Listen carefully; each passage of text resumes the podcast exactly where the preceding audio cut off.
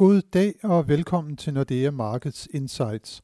Mit navn er Helge Pedersen, og i dag har jeg chefanalytiker Anders Svensen med mig i studiet.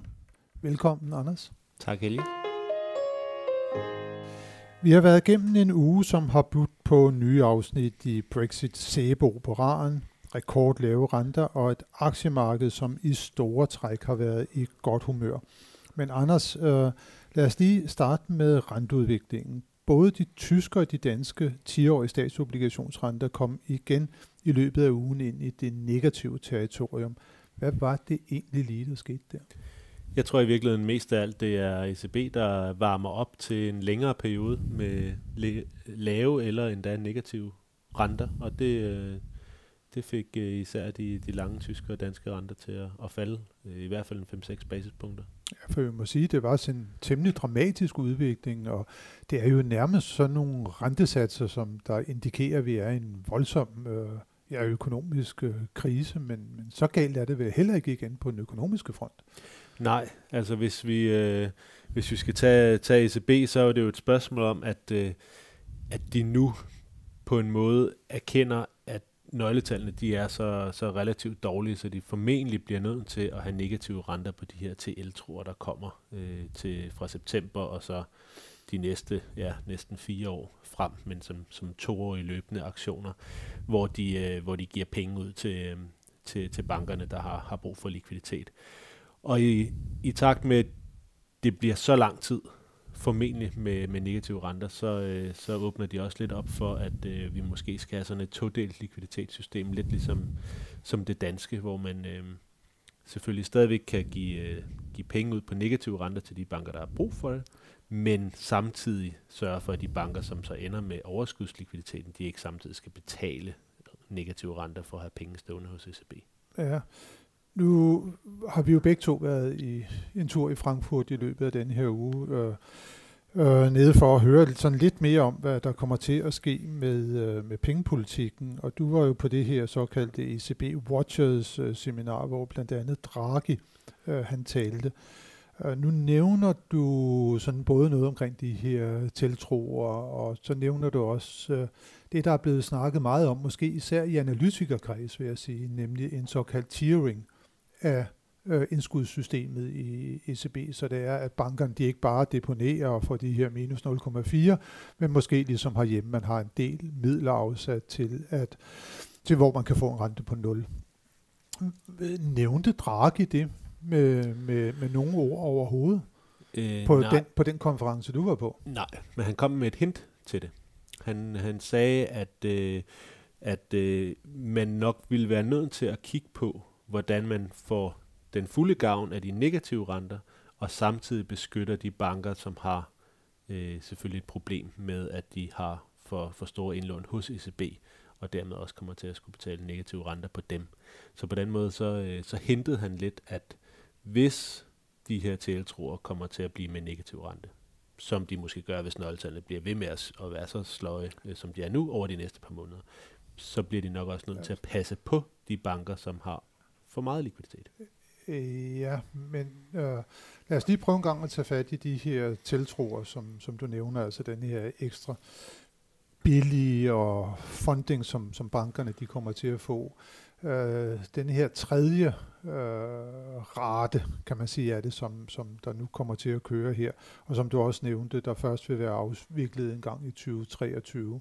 Der har man jo ikke fastsat endnu, hvilken rente, som de skal være til dem, som man fik på toerne. De var jo negative, de var ja. jo knyttet til indskudsrenten, men man har jo ikke sat renten endnu. Man har bare sagt, at den skal indekseres, og så i forhold til den almindelige øh, referente. Ja. Um, og det var det ene af de to hints, der var i, i Drakkes tale. Så, så det ene af hintsene var, at, øh, at nu hvor nøgletallene begynder at se, se dårligere ud, jamen så, øh, så kommer de måske nok til at overveje lempeligere vilkår. Altså det vil sige, at det formentlig bliver negativ rente. Og der må man sige, der er det jo super smart.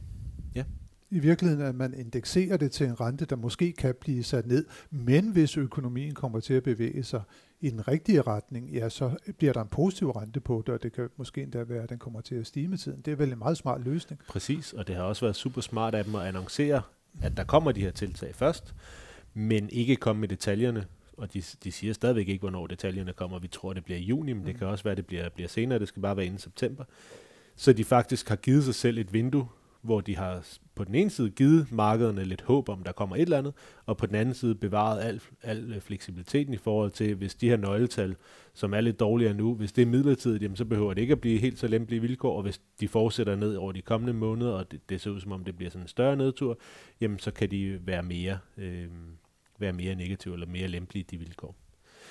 Men det, som jeg synes var det andet hint i det, det var så, at, at når så de er kommet til den erkendelse, at det kan være, at det skal være lempeligere vilkår, så følger den anden diskussion omkring en, en opdeling af likviditetssystemet, den følger meget naturligt efter det, fordi så kommer der til at være en længere periode med negative renter, og dermed altså en længere periode, hvor de banker, som ikke har problemer, bliver straffet for de banker, der har problemer fordi at den likviditet, som ECB giver til de dårlige banker, eller til de banker, der har brug for det, ender i de banker, som, øh, som ikke har brug for det, som så ender med at skulle betale negativ rente. Men som du også du, du startede med at sige, altså det her med de negative renter, det er jo sådan primært, kan man sige, et problem for tyske, tyske banker. banker.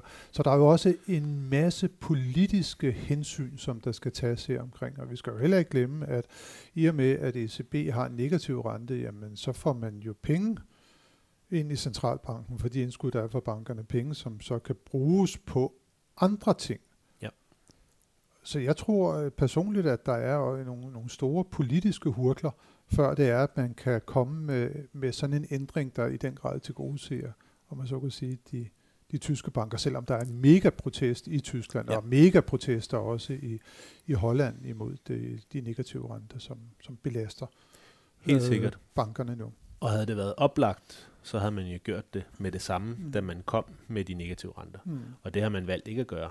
Øh, men jeg tror nu her, hvor det ECB har helt klart troet, at de skulle til at normalisere pengepolitikken i år, og det tror jeg, de begynder at bekymre sig for, om mm. det overhovedet kan lade sig gøre. Og, og, det, hvis, og, det, og det, det kan de jo ikke. Det kan de, de har jo allerede i deres forward sagt, ja. vi kommer ikke til at sætte renten op Nej. i år, og vi er kommet med den her nye øh, tiltro. Præcis. Øh, så så det, man, man begynder ikke på normalisering Nej, i år. og derfor så bliver det bare et større problem for de banker, som, som har øh, likviditeten, øh, som men, skal betale for den. Men er det i virkeligheden ikke også bare bankernes forretningsmodel? Altså hvis vi kigger på den danske situation, vi har jo også kørt med de her negative rente. Vi har godt nok det her to tiered system, øh, hvor vi kan øh, sætte penge ind øh, til, til 0% som, som folieindskud, og resten det er så negativ forrentet. Men de, den de danske banker tjener jo rimelig gode penge, altså fordi vi har jo så i det her negative miljø været i stand til så at overvælte de negative renter på i hvert fald vores erhvervskunder.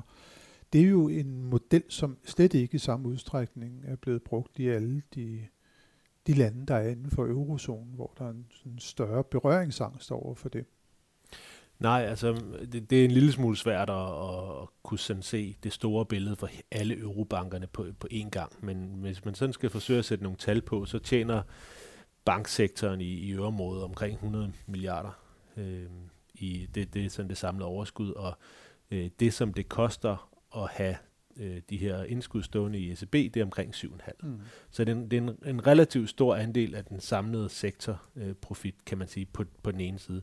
På den anden side, så er det nok også et, øh, et fordelingsspørgsmål for en stor del af de mm. banker, som har den her overskudslikviditet. Mm. Det er de små tyske banker. Mm. Lidt ligesom det er, de, det er de mindre danske banker, som primært har øh, overskudslikviditet, og derfor øh, kan man sige, bliver skånet en lille smule for de her negative renter, mens de store banker, øh, både herhjemme og øh, sådan set også i, i de måske i, i lettere grad kan, kan overvælte de her øh, negative renter på de allerstørste erhvervskunder eller institutionelle Men kunder. der er jo også det i det, at de negative renter har været med til at fremme den økonomiske vækst, ja. været med til at reducere andelen af såkaldte non-performing loans, altså lån, som der ikke betaler rente eller afdrag på, ikke mindst i de sydeuropæiske lande.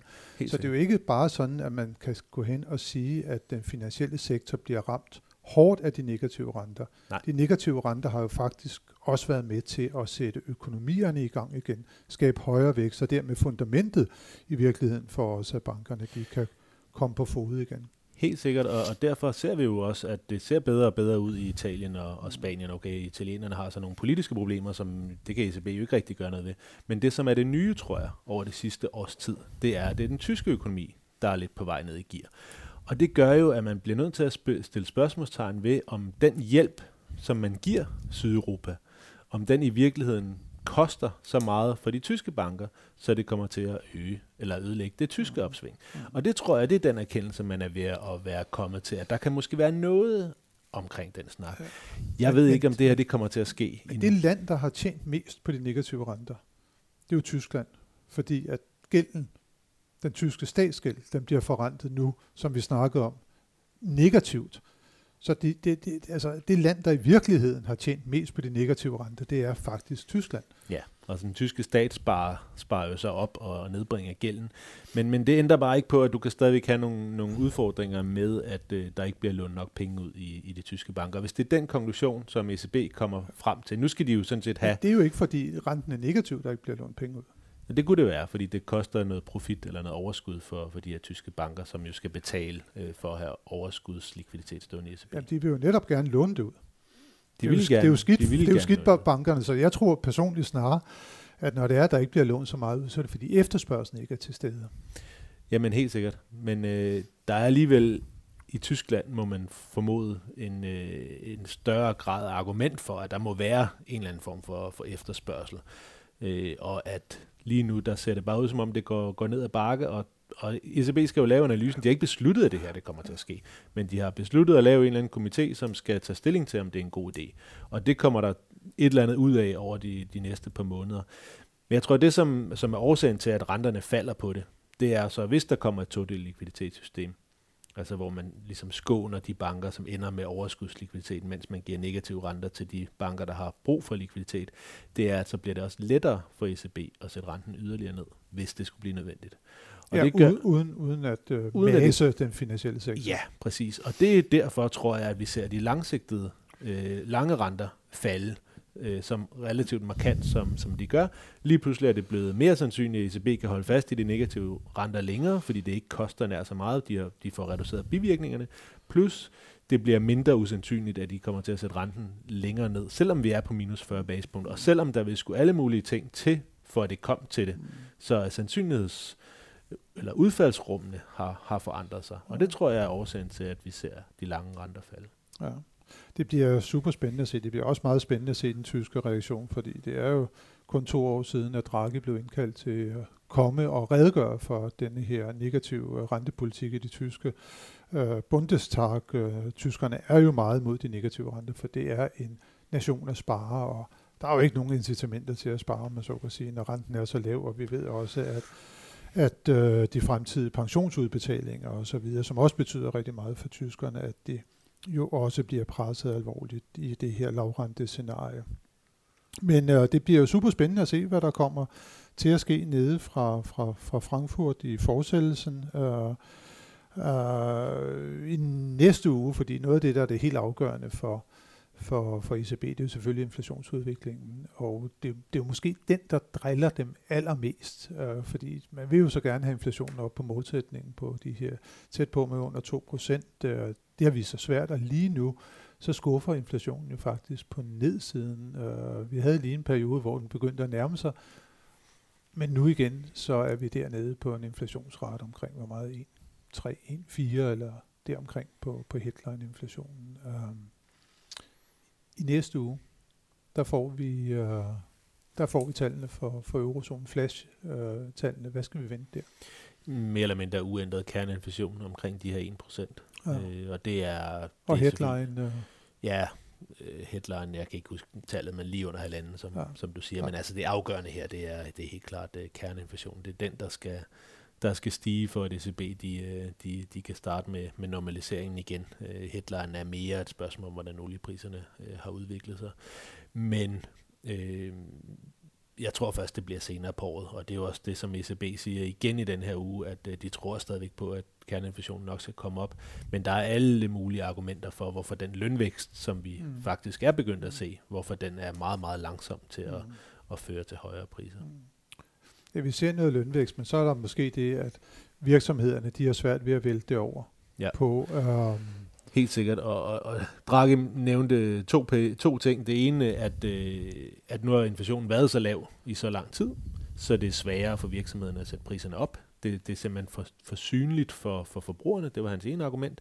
Og det andet argument var, at en større del af den her lønvækst, øh, den i virkeligheden er sådan øh, forhandlede lønninger mere, end det er sådan, øh, at lønnen øh, bare stiger i, i virksomhederne, og det måske også kunne gøre, at der var lidt, lidt længere øh, eller en lidt større forsinkelse mellem øh, forbedring af arbejdsmarkedet og, og stigende kerneinflation. Men han troede stadigvæk på det. Han troede stadigvæk på det. Det skal han vel det også. Skal det, han bliver, også. det bliver super spændende at se, uh, hvordan at uh, inflationstallet kommer ud i næste uge, og i næste uge er der jo en række øh, øh, vigtige nøgletal, som vi skal følge med i, ikke mindst fra USA, hvor der kommer de vigtige ISM-tal, men også arbejdsmarkedsrapporten, altså det vi kan, plejer at kalde for kongetallet, og så får vi så endelig også for øvreområdet de endelige PMI-tal.